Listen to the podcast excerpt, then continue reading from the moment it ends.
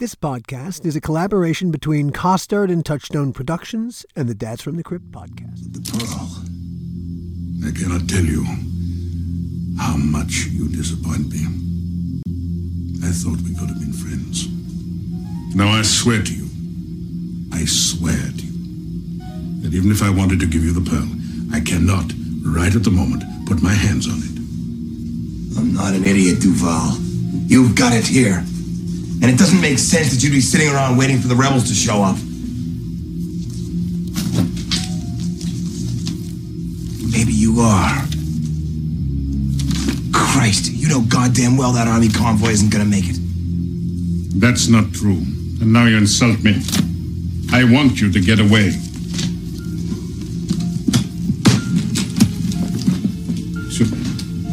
Just give me the fucking pearl! I told you I cannot lay my hands on it. You're full of shit, Duval!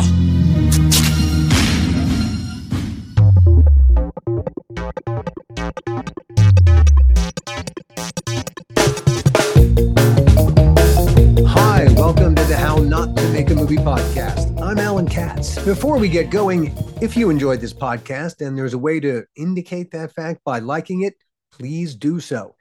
It helps feed the algorithm, don't you know? And that helps feed us. Just as good, if not better, please subscribe.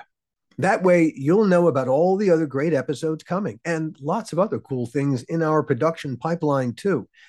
There is a lot of other cool stuff coming. It's hard to believe our friend Tobe Hooper has been gone so long.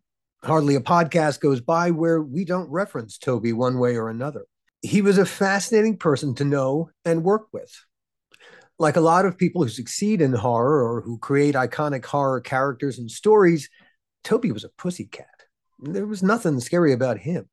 Tobe didn't set out to change the movie business when he set out into the movie business in the 1960s. At the time, he was a college professor and a cameraman in search of work.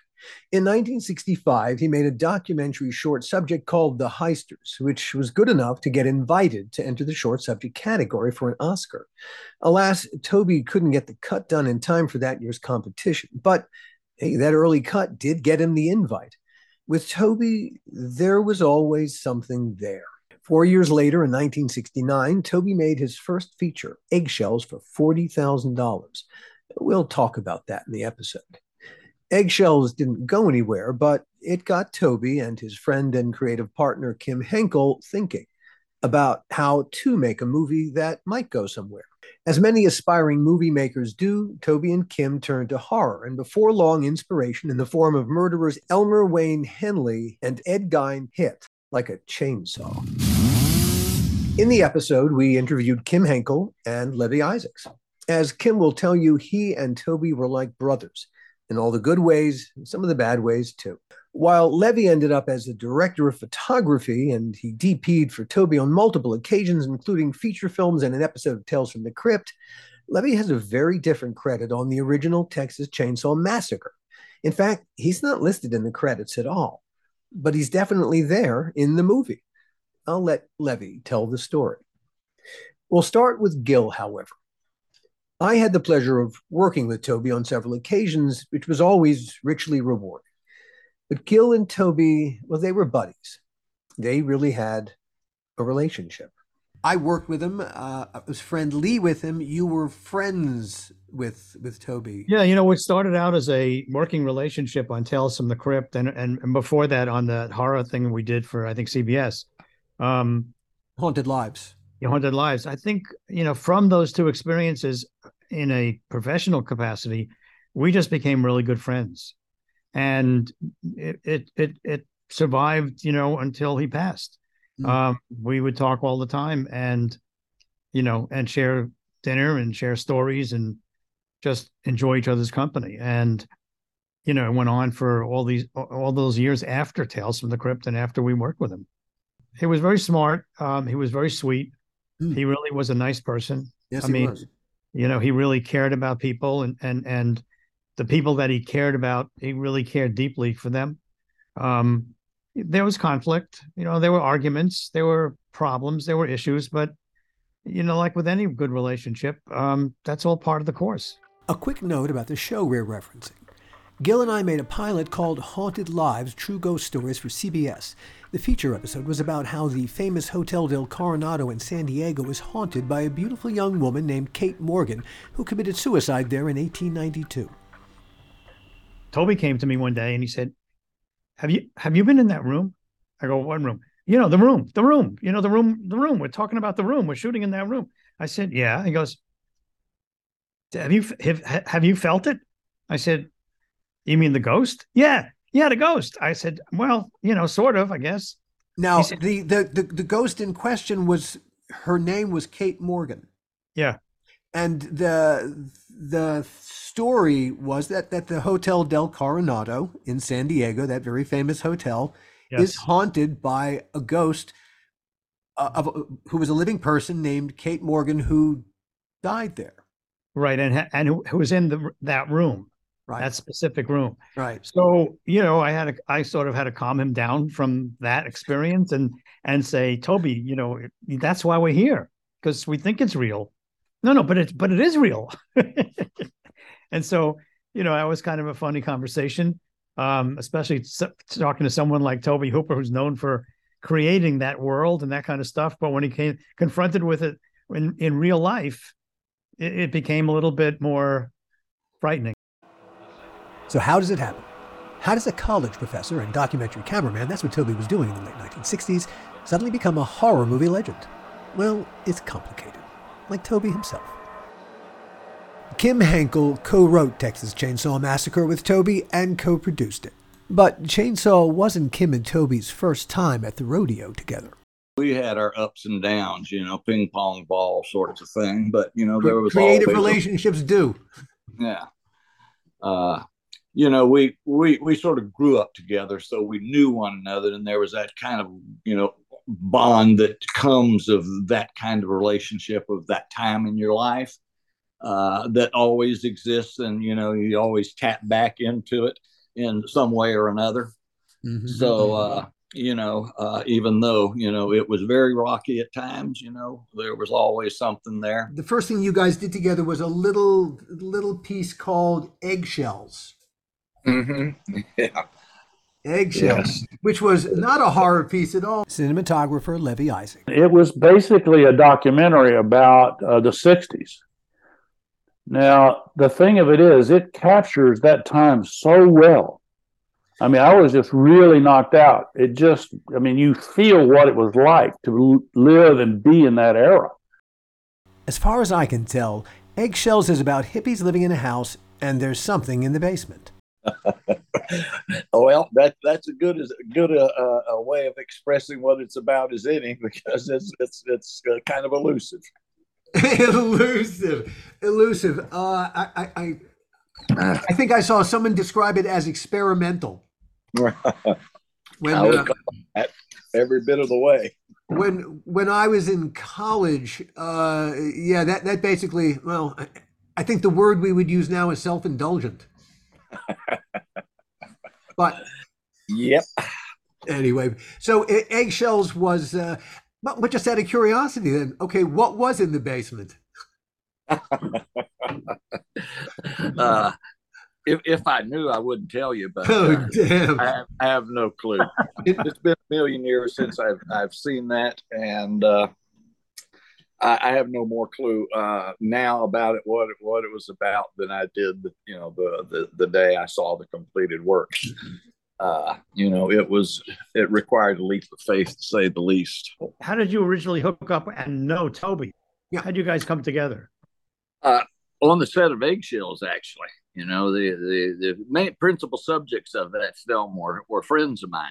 And uh, we were actually huh? living together in the same house, you know, one of those old uh, houses, you know, north of uh, the UT campus in Austin and there were what 4 or five of us living there. What the year was this? What and, and, and the year is what? 70, 1970. Yeah. it, it's a very particular time and place. Yes, yes, and in Austin, Texas, it was remarkable. Austin was population of Austin was about three hundred thousand at the time. It was um, a small wow. town. I I know that Tobe was on campus when the famous incident with the the shooter in the bell tower happened. Were you on campus at, at that time? Uh, no, I wasn't. I, I actually was uh, on campus quite a bit the day before the shooting happened. My my older brother and I were in Austin uh, looking for uh, lodgings for the fall semester. So we were, you know, looking for apartments and housing, and we're all over. And uh, left the day before, and fortunately, you know, because we would have been right in the line of fire. Wow. Yeah. Yeah, I, I don't know. Uh, do you guys know Lou Perryman, uh, who was in Chainsaw 2, character actor, who was a good friend of Tobe's, part of the Austin scene there? Uh, know of him. Yeah, his his brother also was a, a collaborator with to- Tobe's early on, and he lived about a block from campus. Pulled out a camera, went over to campus, shot a lot of footage, and wound up selling uh, his f- photographs to uh, Life magazine. And if you see Life magazine spread on that um, tower shooting, most of those photographs are by Ron Perryman. I, I wonder if the having been on campus when that happened, I, I wonder really how that impressed Tobe as as creative people. These things always find their way into into what we do. I'm I'm I'm sure that's the case. That's you know something that we never really talked about him that that experience. Uh, you know, we talked about a great deal, but uh, that particular experience we we did not. I don't recall uh, it, that conversation on that. It, it's a particularly timely experience. You know, here here in America, I mean, it's it's it, that has not gone away. The the shooter in the tower, the the horror that mm-hmm. you feel in the moment is you can't you can't write that it's right it's so and automatic in a way that was that was the inciting incident so to speak of, of what we've you know come to uh, find uh, occurs almost daily now in our lives hmm. as you as you look at at eggshells mm-hmm. that thing in the basement was there any horror to the thing in the basement or was it just an esoteric kind of a was it a threat was it, it was, was it, it was more uh, it, it it was a mystery as to whether or not it was a threat or not is my vague recollection of it it was a spirit a, a, a, a presence an, an electronic uh, huh. uh, uh, entity to, uh, for want of a better expression and you know what its particular characteristics were were not quite uh, defined. When Tobe and I first started talking about doing what became Chainsaw, right? We had a, a, lot of conversations when we basically put together the structure of it, but we had a fundamental difference. And what Tobe was interested in initially was something in that house that was similar to what was in that basement. my feeling was, you know, what really was truly frightening was us. There, there was a lot of pragmatism involved as well. Uh, you know, Eggshells came out, and I think it appeared in one theater somewhere for one evening. Maybe it appeared at a film festival or two. But in those days, there just weren't any ancillary markets. Yeah. You know, you either got into theater you died. You, let, you were sitting on a shelf. Yeah. And yeah. even had there been you know, the, the, had the world been different, or had the been world been more like there was today, and there'd been opportunity, it probably wouldn't have found a really broad audience. Uh, it was, as you said, you know, uh, somewhat indulgent, and it didn't have, you know, the the kind of focus that I think you know is going to win a broad audience. Let's say. Uh, so when we sat down to talk about chainsaw, that was one of the things we had in mind. You know, okay, here we are. We have no money, which means we're not going to have access to you know top talent, production values, etc. So, given those circumstances, given the fact that there are no ancillary markets, what can we as unknowns do to try to actually get it into theaters? Yeah. And it seemed to us two two answers to that. One was science fiction, the other horror. And horror, I think, okay. you know, the direction that we okay. chose. You weren't horror nerds as as you set out to make the movie. Uh, well, I certainly wasn't. I wasn't even a movie nerd. You know, I was a book nerd. so, yeah. So you know that that that it sprang from something more I would read a lot of uh, fairy tales, uh, Japanese fairy tales, German fairy tales, fairy, fairy tales from around the world. Mhm. And part of it was we were looking at what is at the core of these things that that allowed them to endure uh, endure and cross centuries. What are they getting at? You know, it's fundamental kind of human concerns and fears we felt was at the core of them, and we were trying to find a way for ourselves to sort of enter that same space. the the source material, of course, was uh, Ed Ed Gein up in um, was in Wisconsin. Yeah. Mhm. Uh, and there was a, Well, he- another he- case in Texas that that Yeah. Mhm. The kind of thing they called them the Candyman murders in Houston, Elmer Wayne Henley, but that Dean But- Corll. but what you and Tobe created on the page was something something quite quite different from from either of those things. I mean, Oh, of course. Yes. Ed Ed, Ed Gein was was was a loner. Uh, Mhm. this other guy was a loner. hmm You all created a family, hmm a very very different, very different thing, and and really and truly. Uh, you know, I, I went back and, and, and I watched it, you know, Uh, last night just because just, just to refresh my, my memory. And and it, it really it's a monster you care about. Leatherface. yeah. Yeah. What? Uh, in, fact you, you care you yeah. strangely The- you, the you kind of care about the whole family unit because it's a family unit. And and Mhm. he's leatherface is, is just really he's part of a family unit hmm Well, I grew up in a very large, uh, very dysfunctional family. what was it like writing a script with with Tobe Uh, what was it like? Gil and I have written scripts together. We have a process. Right.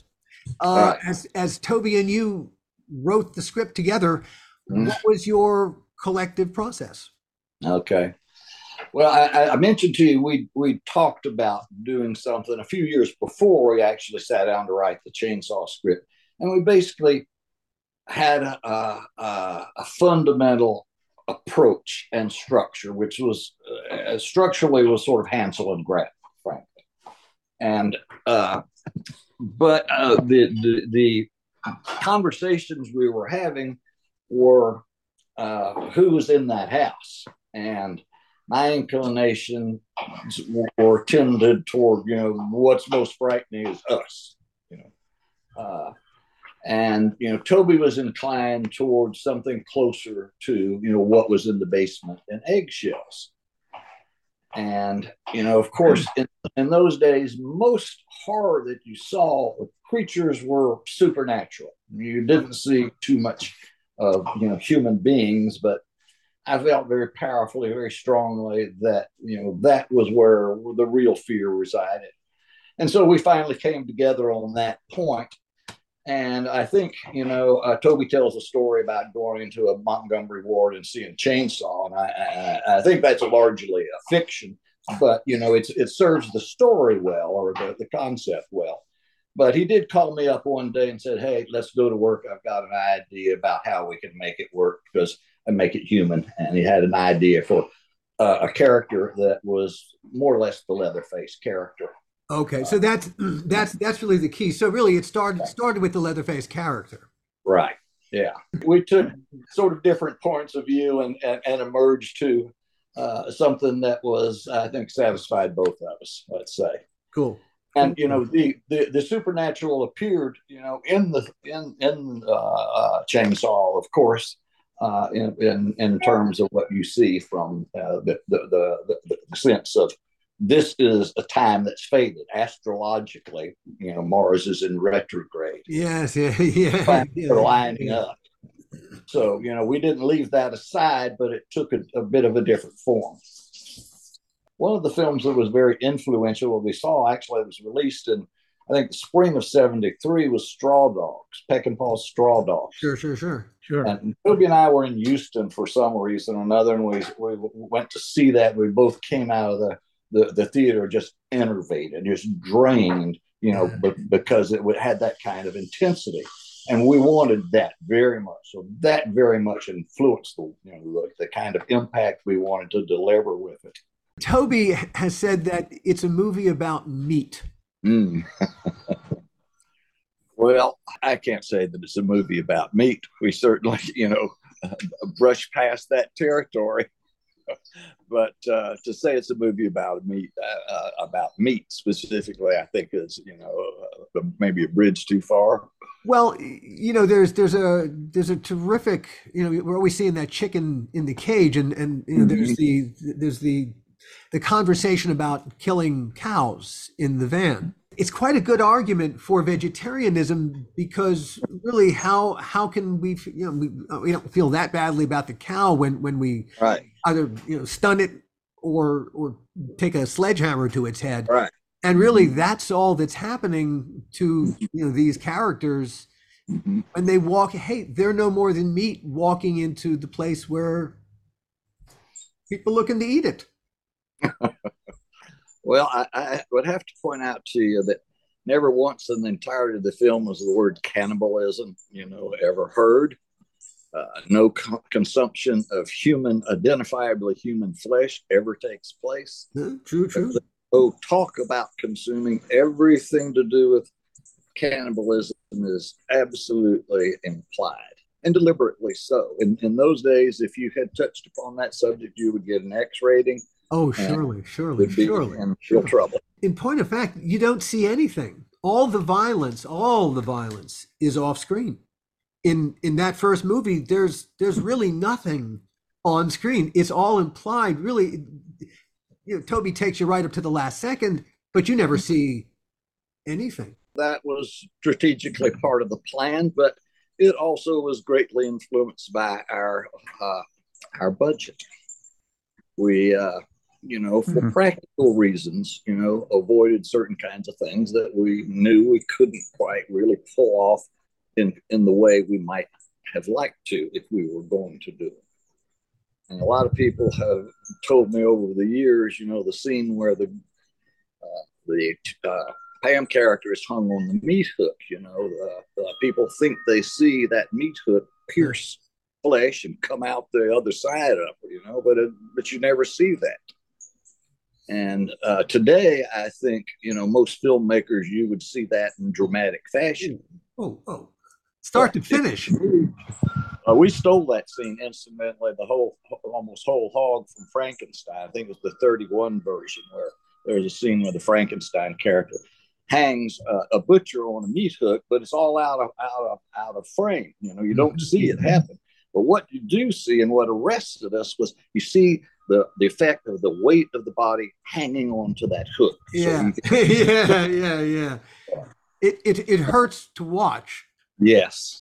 Grave robbing in Texas is this hour's top news story. Eventually, Levie Isaacks would become one of Tobe's go to cinematographers.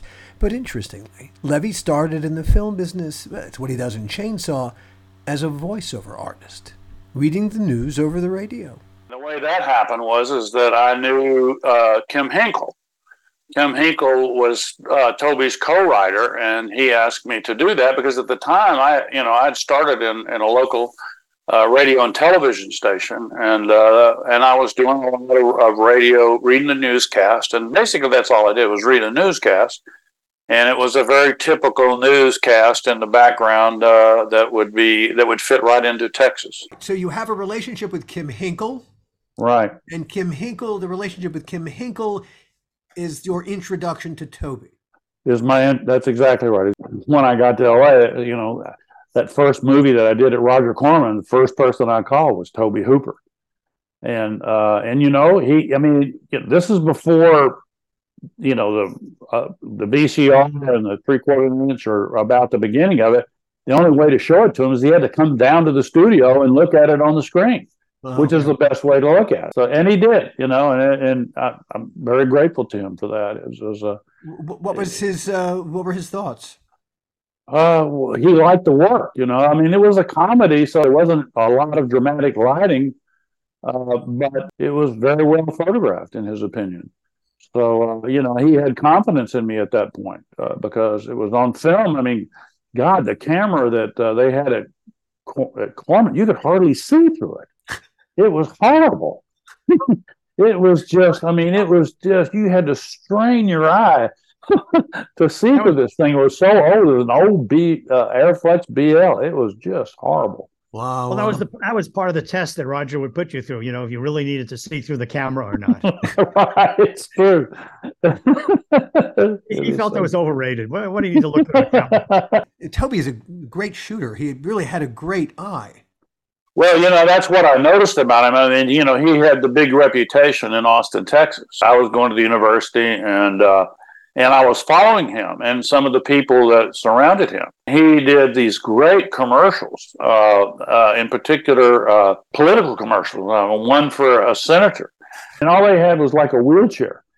But they were doing this thing about smoke filled rooms, you know, and, and the ending shot was this just great storytelling shot where the where the door closes and then the smoke goes into a whirlwind that was the ending shot. I mean, I just thought that was just so special. And I mean, it just tells the story of these backroom deals. I mean, he was just really, I mean, he was a brilliant cinematographer. Case in point, the swing shot. Pam and Kirk have discovered the house because that's what people do in horror movies. Kirk has wandered inside because they wouldn't come to the door. Pam waits for him on the swing outside and then she heads for the house. The camera starts beneath the swing. It follows her to the house. Levie Isaacks. He oftentimes used wide angle and close like that, you know, to go under that swing and create that, that dramatic move. And, you know, and that was one of the things that I started copying from him. The stories of production hardships from the Texas Chainsaw Massacre set are legend. It sounds like a hellacious experience. It was uh, it was hot. When you yes. got it when you got into the house it was it was it was even hotter. The humidity was terrible. There was no air conditioning. Uh, the the set deck had been done with with real live animal parts. Uh yes. Yes that's that's true which you know, we, uh, we, were shooting we were shooting during the day of course so we had the windows blacked out and of course, you know the Texas heat in, in, in August and the and the film lights and the and and know, the, the humidity and the humidity. yeah, no, it was. Uh, well, they saved. They, they were they were able to save on the caterer.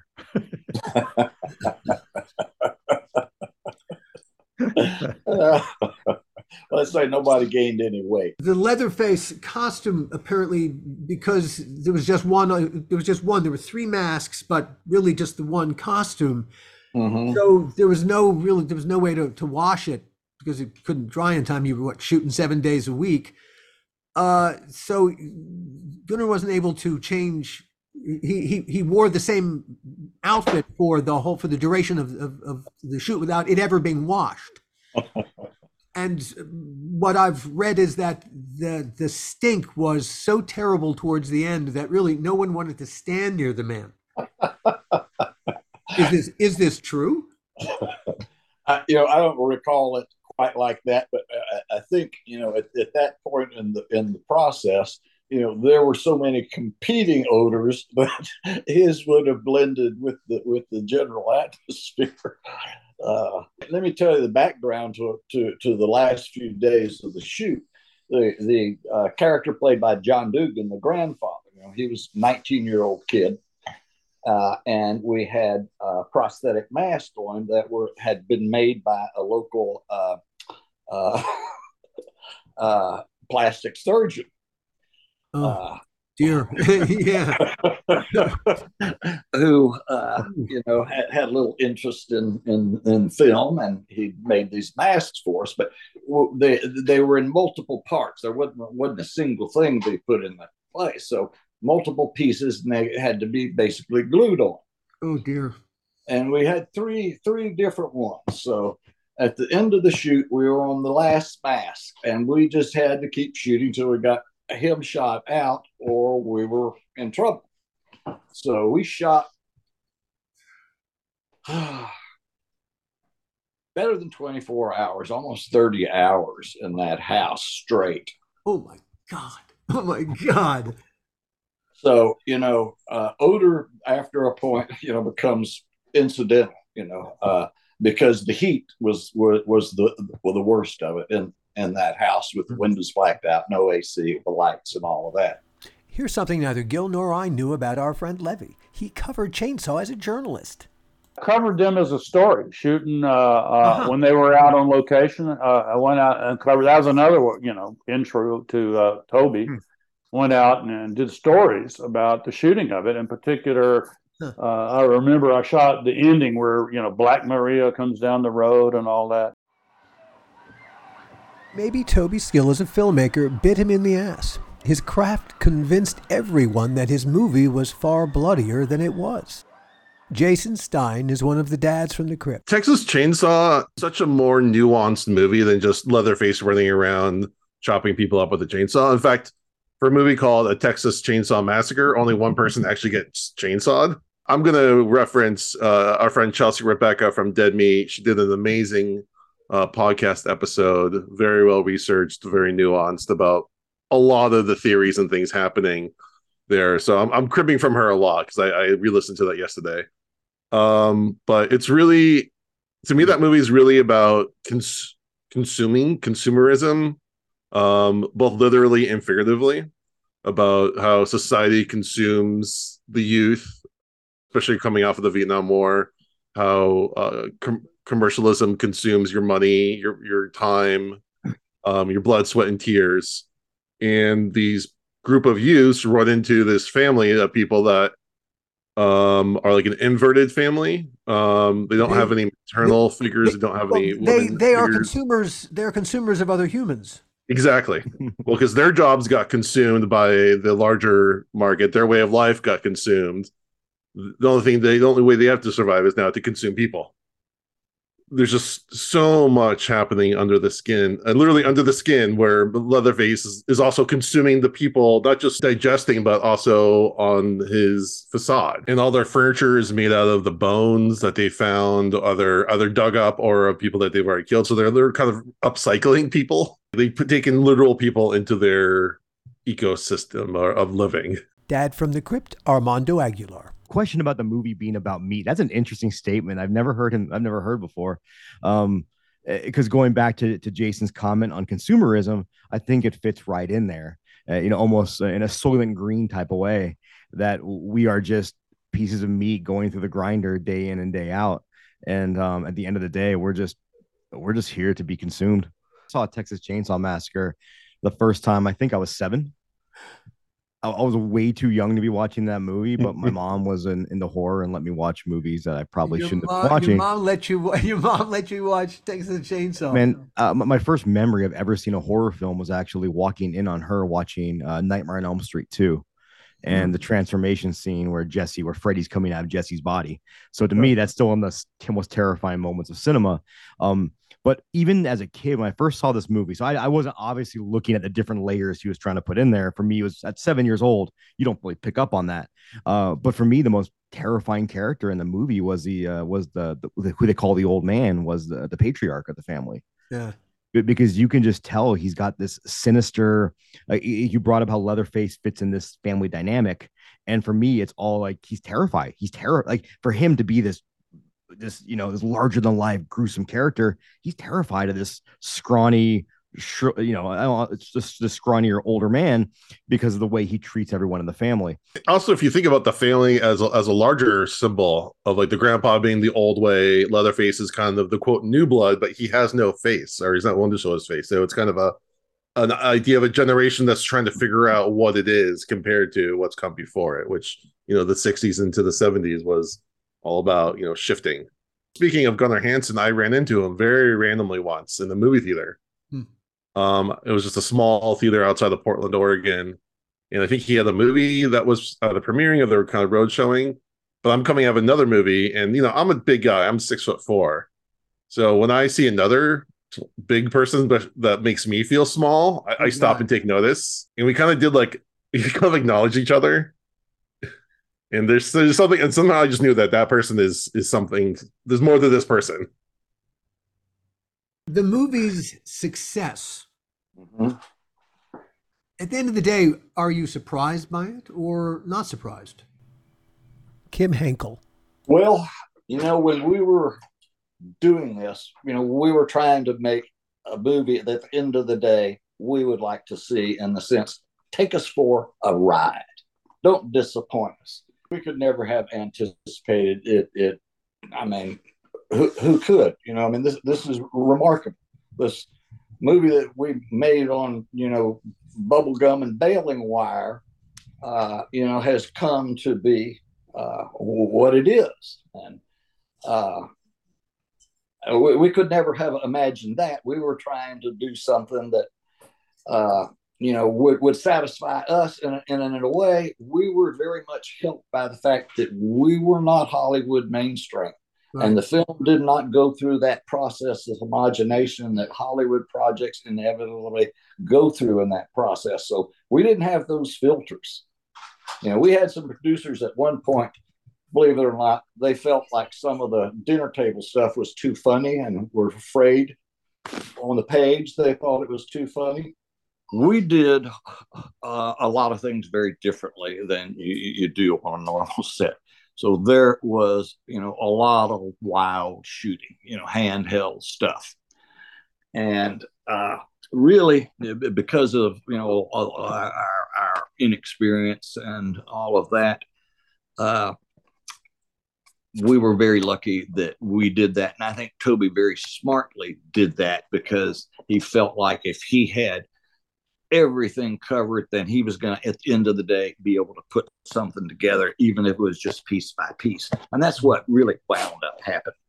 Uh, I, I, think there are probably 10 times as many cuts in that film as there are in the average film. And Tobe actually, you know, did a lot of the final editing work on it.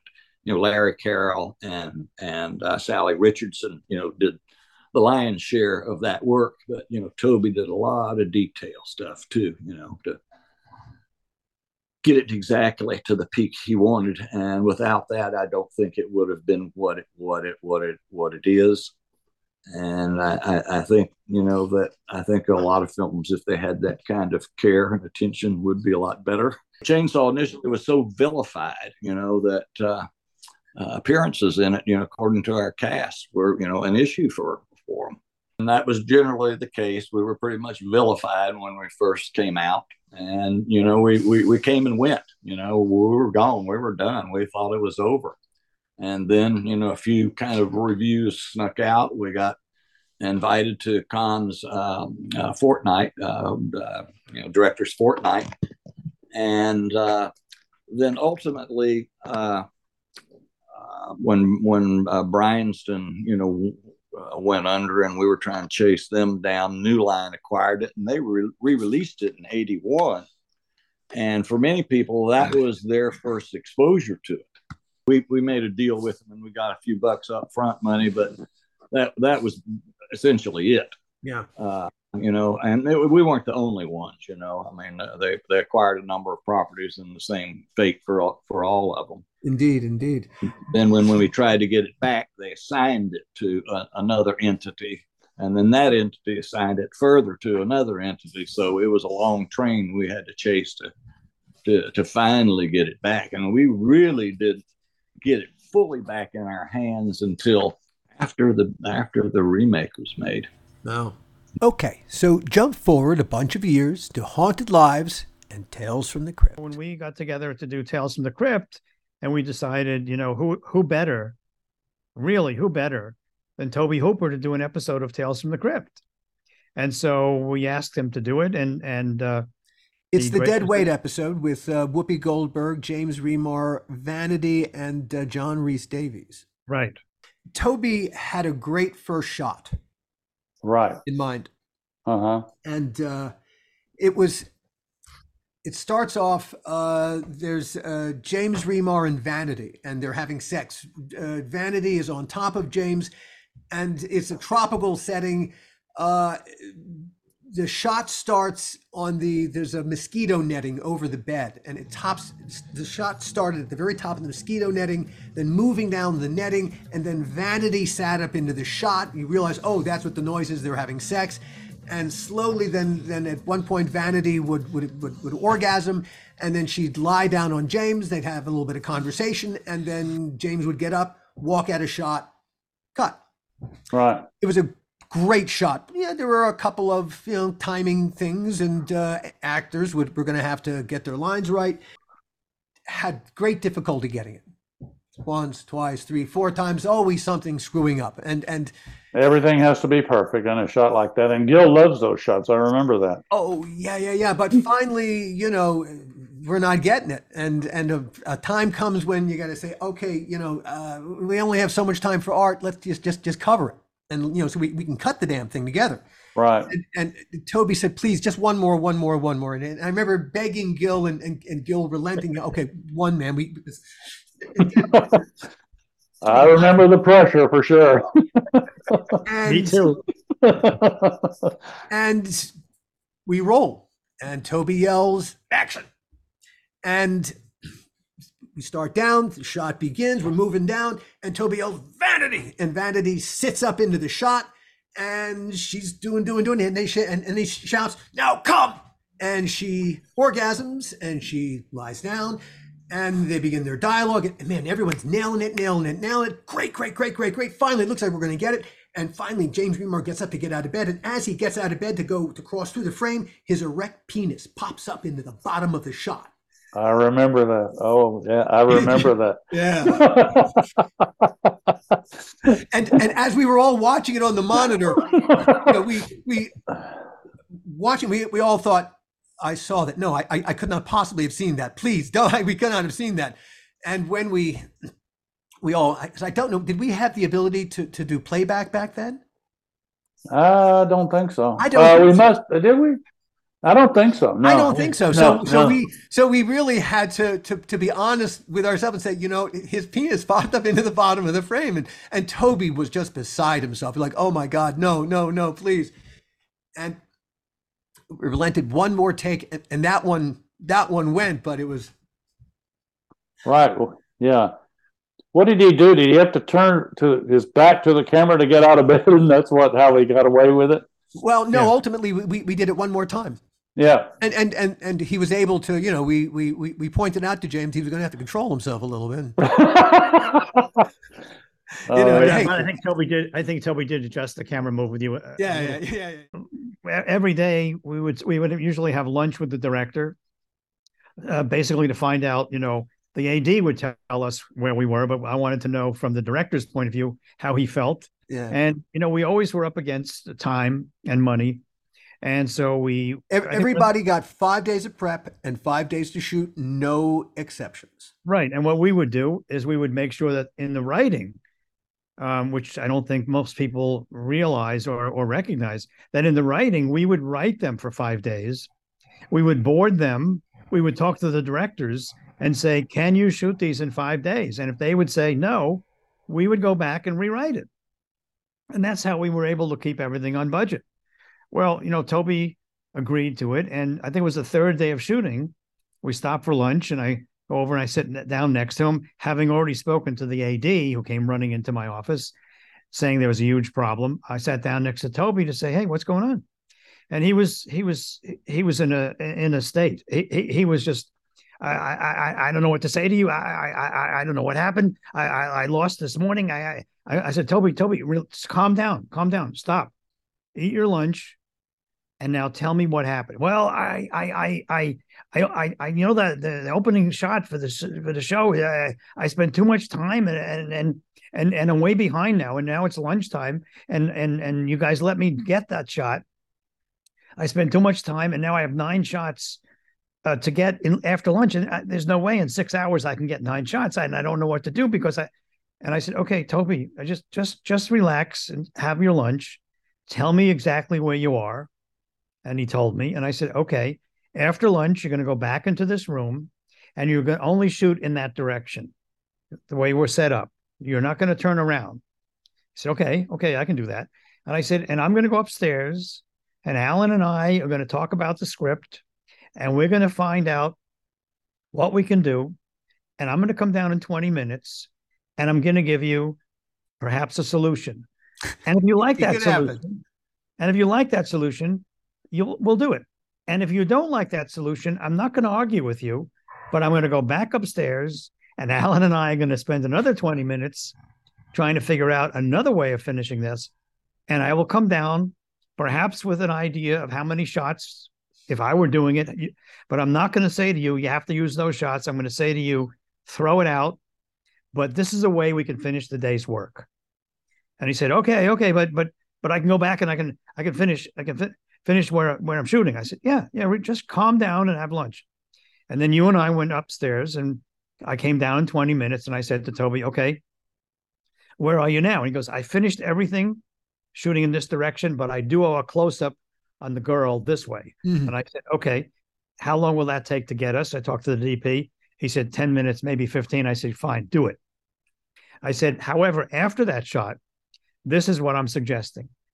You know that set that's next to us that we built and we painted and we dressed and we lit? You're not going into that set. And I'm not I'm not mad because I'll use that set and Alan and I will figure it out and we'll write something else for What was supposed episode. what was supposed to happen was that uh, James Remar's character and Whoopi Goldberg's character were, were going to search it. Yes. We're going to search that set, looking for the pearl which was inside John Rhys Dav- uh, John Rhys Davies' gut. Right. So I said, we're not going into that other set. And Tobe said, but but but but we have to go into the other set. We're we're supposed to hide the the pearl. The, the pearl gets hidden in that room. I said, okay, okay. You gotta just quiet down and listen to me and don't talk. And then after I I say I'm finished, think about it for two seconds and then talk. Okay. And so I said, You're not going to go into the other room. He stays in this room. He swallows the pearl. Well, he, he has I- swallowed the pearl in the past. Right. And I said, and on insert day, which doesn't cost your episode any money, because I'm doing a bunch of episodes for inserts, on insert day, and you can be there to shoot it if you like. I see it as a medium shot, cameras pushing in, a hand comes into frame, there's a cadaver on a table. You hear squishy, squishy, squishy, and you see a knife enter frame, and it cuts the cadaver on the side of the body. A hand goes into the body, and pulls the pearl out to camera. And I stopped. And I said, so so that's how we do that. What do you think? And and his eyes were flashing back and forth and back and forth. And, and I, I said, just just calm down. Just think about it for a second. And as I said, if you don't like it, I'm not going to argue with you. I'm going to go upstairs and we'll figure something else out. And he goes, wait, wait, wait, wait, wait, wait, wait. Uh. This, this, this is better. This is actually better. I mean, the storytelling is better. I said, well, you know, sometimes you, you it's a win-win situation. And I said, and here, here's a here's a shot list. I can do it in six shots, uh, without very much pro- of a problem. We could definitely make it in six hours, probably even less. If you don't like those shots, throw them out. I have no ego about this. I don't care. You do what you want. Just make sure we don't go overtime. And that's how we made the day. Yep. And that and that experience was really interesting because Tobe never forgot that experience. He used to always remind me. Um, years later, he would say, "You know, I've worked with a lot of producers.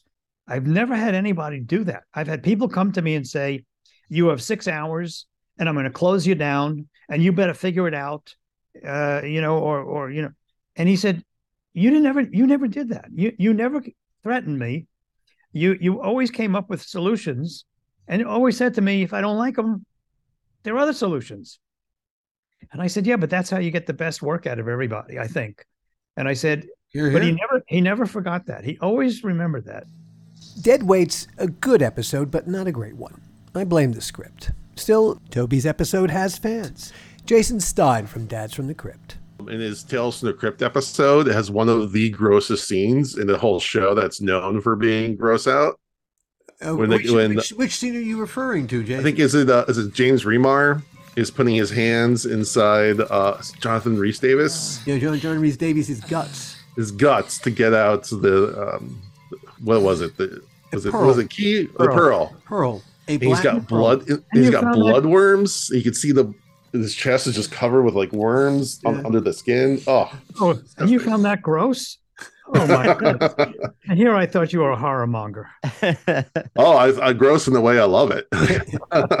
And what about the rest of Tobe's work? One of his lesser appreciated movies, I think, in, in the larger uh, realm, is Funhouse. That opening scene is probably one of the best opening scenes in horror because it's it's referencing Psycho, it's referencing Halloween, it's Mhm. referencing Giallo, it's referencing everything Universal, Hmm. um, with all the posters and everything. It's kind of like everything you could all want in like a two minute sequence.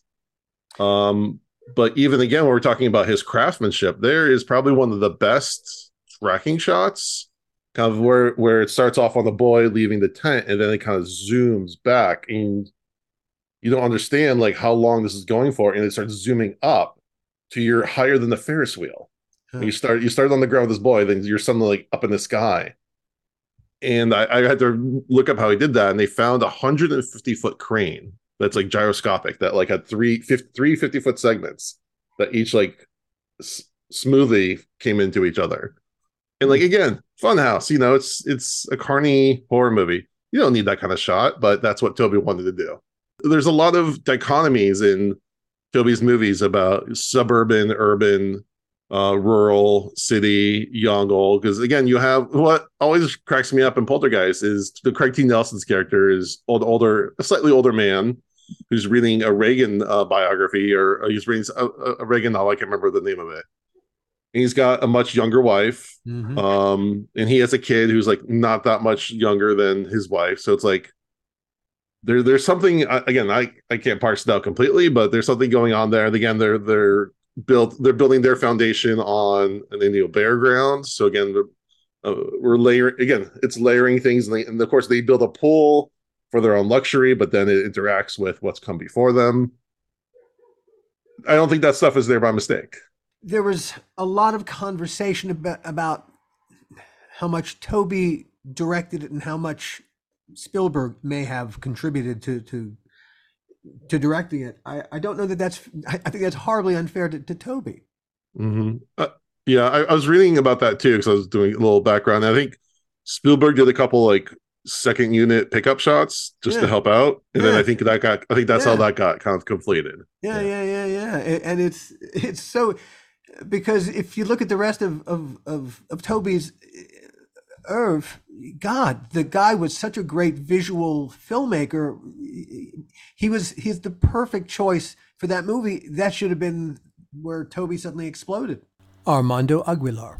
it, it feels like a lot of mainstream media who didn't want to respect, you know, Poltergeist was a very Mhm. respected film, and it feels like you know they kind of attached Tobe Hooper to be the grind guy, the grindhouse guy, and they almost don't, didn't want to give him that that spotlight to show that this guy could make such a fantastic movie, even though you know for us horror nerds, all of his movies are not all, but most of the movies are pretty fantastic. Right. I, I, I mean, I will I will say that yeah, there's definitely some Spielberg influence in in in that movie, but that's nothing. There's nothing wrong with that, and that's by design. That that's a feature, not a flaw. It's a collaborative work. You know, it, it's a great combination of of Tobe's mentality and and the Spielberg sensibility. Wow. and I mean, it makes sense, right? If you, no matter where you work at, you want to please your boss, Yeah. and you're going to do some cool little things. And, and, and, you know, everyone was who wasn't a Spielberg fan, right? Of course, it would be uh, there'd be a little bit of his fingerprints on there. There should be. Yeah, but I mean, as the you know, scene of a guy peeling off his own, like having his, pa- his face peeled off. That's not that's not Spielberg. That's that's No. pure Tobe. and the, and again, the meat crawling. We got it's all about the meat. Uh, another movie I want to touch on is uh, Lifeforce, which is probably his most ambitious and biggest movie. Um, it's by he, he said it was his biggest budget, his biggest most he got paid for any movie, at least up to the point of wh- whatever interview I was watching. Oh wow. Um, and it's a it's science fiction. It's got like spaceships. It's got zombies. It's got vampires. It's got you know miniature destruction everywhere. And unfortunately, from everything we I can tell that they took it away. They took the editing away from him, and they really lost something in that because supposedly his version was about twenty minutes longer, and the Golan uh, production company Cannon wanted to cut it down. So it's, it feels like a very it feels like a Tobe movie that was kind of hacked into a little bit. And then, of course, there are the sequels that really aren't, and the reboots. Mando is a huge Chainsaw 2 fan. I Oh, love, love, love, love that movie. It's, it's, it also has, in my opinion, one of the best jump scares in the history of horror. Which one? When they're in the when Chop Top Bill Moseley is in the recording studio and he's just it's very tense moment when he's talking with Stretch, the DJ, and Leatherface just comes running out of the back room with a chainsaw. And because it's it's one thing I thought Tobe Hooper is great with too was how he used sound in his movies. Mm. Because uh, one thing that made me so uncomfortable as a kid watching Texas Chainsaw Massacre was that you didn't have like the, the traditional horror soundtrack. Right. You didn't have those peaks and valleys. And uh, one of my favorite scenes in the original is when they're pushing Franklin in the wheelchair, who's also one of the most unlikable heroes or good guys in the history of horror. And all you hear is the sound of the chainsaw right as it goes through him. And they did the same thing in, in Texas too, where you you don't you're not hearing anything. There's no there's no soundtrack going, and then all you see is Leatherface run out, and you hear the chainsaw. And that scene, I was like, I saw, I didn't see that till later in life, but I think I was like 17 or 18 when I watched that movie the first time. Scared the crap out of me. And Dennis Hopper is going full crazy does, yeah. with a chainsaw fight. Like, come on, like how do you not love that movie? Well, he Mhm. talked about how he wanted the original to be a black comedy, but then the filming conditions were so rough. When you watched it back, he goes, "Oh, this is terrifying. This isn't a black comedy at all." I think that's why he went more over the top with the second one, which was totally fine. Like it was, it's kind of cool to have. Cause I I don't think it was. I mean, I would like to go back to that time period and see what people thought about it when it came out, because it was definitely a departure, like a huge departure from the first. It's like when a band you love just changes styles. And Yeah. I think it's, it's probably really alienating at the time. I know even now people will argue that you know there, there are people that hate that movie because of how campy it is, and I'm just like, no, that's what that's the beauty of it, and that's the beauty of the Tobe Hooper right there. Kim Henkel also has thoughts about the sequels. I haven't made one of them, unfortunately, but I think they're all generally, you know, like most sequels, they just they're they're they're rarely satisfying. You know, uh, I, I haven't seen one that I really felt was really even particularly interesting. You know, the the one Tobe did is interesting in a in a particular way, but it's not a scary film. You know, uh, It's so, funny. yeah, I. I, I, I think it, it's it's the, the the dueling chainsaws is hilarious. that, that's such a funny scene. Yeah.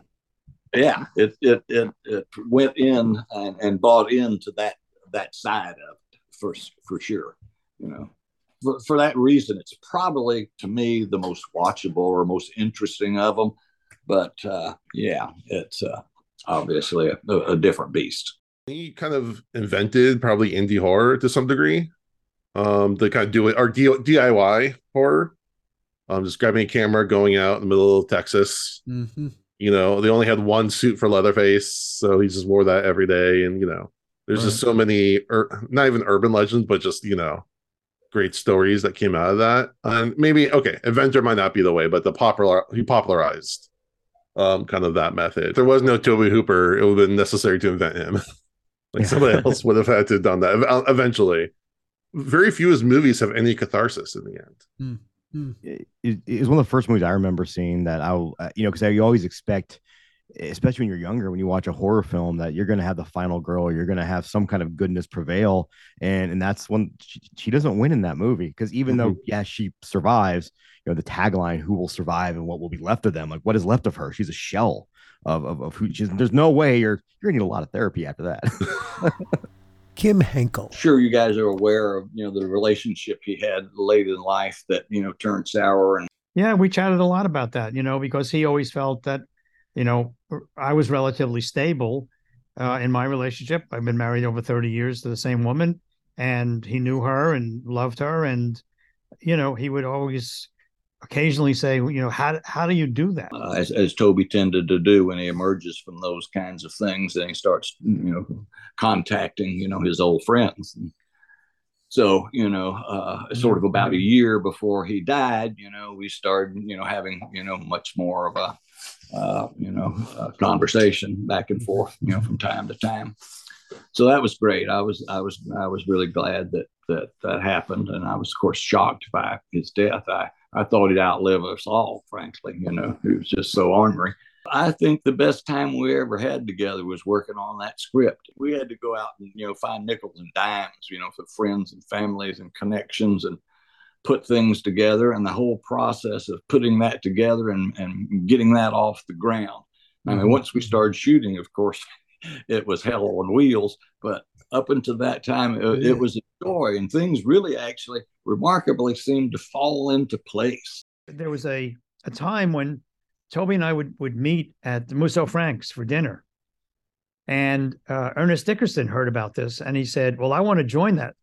And so we said, Okay, come on. And so my wife would come with us and we would have dinner, the four of us. A, a sort of kind of Algonquin roundtable there at that Musso. Yeah, it, it, we called it the the Ale and Quail Club, and we would meet at seven o'clock at Musso Franks. We would, we would get the corner table in the bar. We would eat, we would drink, we would talk, we would laugh, we would joke, until somebody from Musso Franks would come over and say, uh, "Guys, it's uh, one o'clock in the morning." Uh, we're thinking of closing up. Is there any chance we could have you leave? Time to go And- home now. And they used to close at I think 10 or 11, but they never bothered us. And we never even thought about the time. We were just so involved with our conversation and and the fun we were having. And we did that a number of times. It, did, it didn't happen very often. It was like maybe once every three months when we're all in town and we're all free and available. We would have this great, great evening. Um, I'll never forget those evenings. They were the, they were some of the, my fondest memories of Hollywood. You, you talked to Tobe just before he died. Yeah, you know, we we chatted before he went to England. He was going to an England to England uh, for some uh, horror convention, and we were talking on the phone. He said, "I'm going to be away, and you know, I'll call you when I get back, and you know, we'll, we'll figure something out." And I said, "Great, enjoy, have fun, travel safely." Um, he sent me, I- I'm not sure if it was a text message or an email. I don't remember, but something while he was in England, saying he's having a good time, looking forward to getting together when we get back.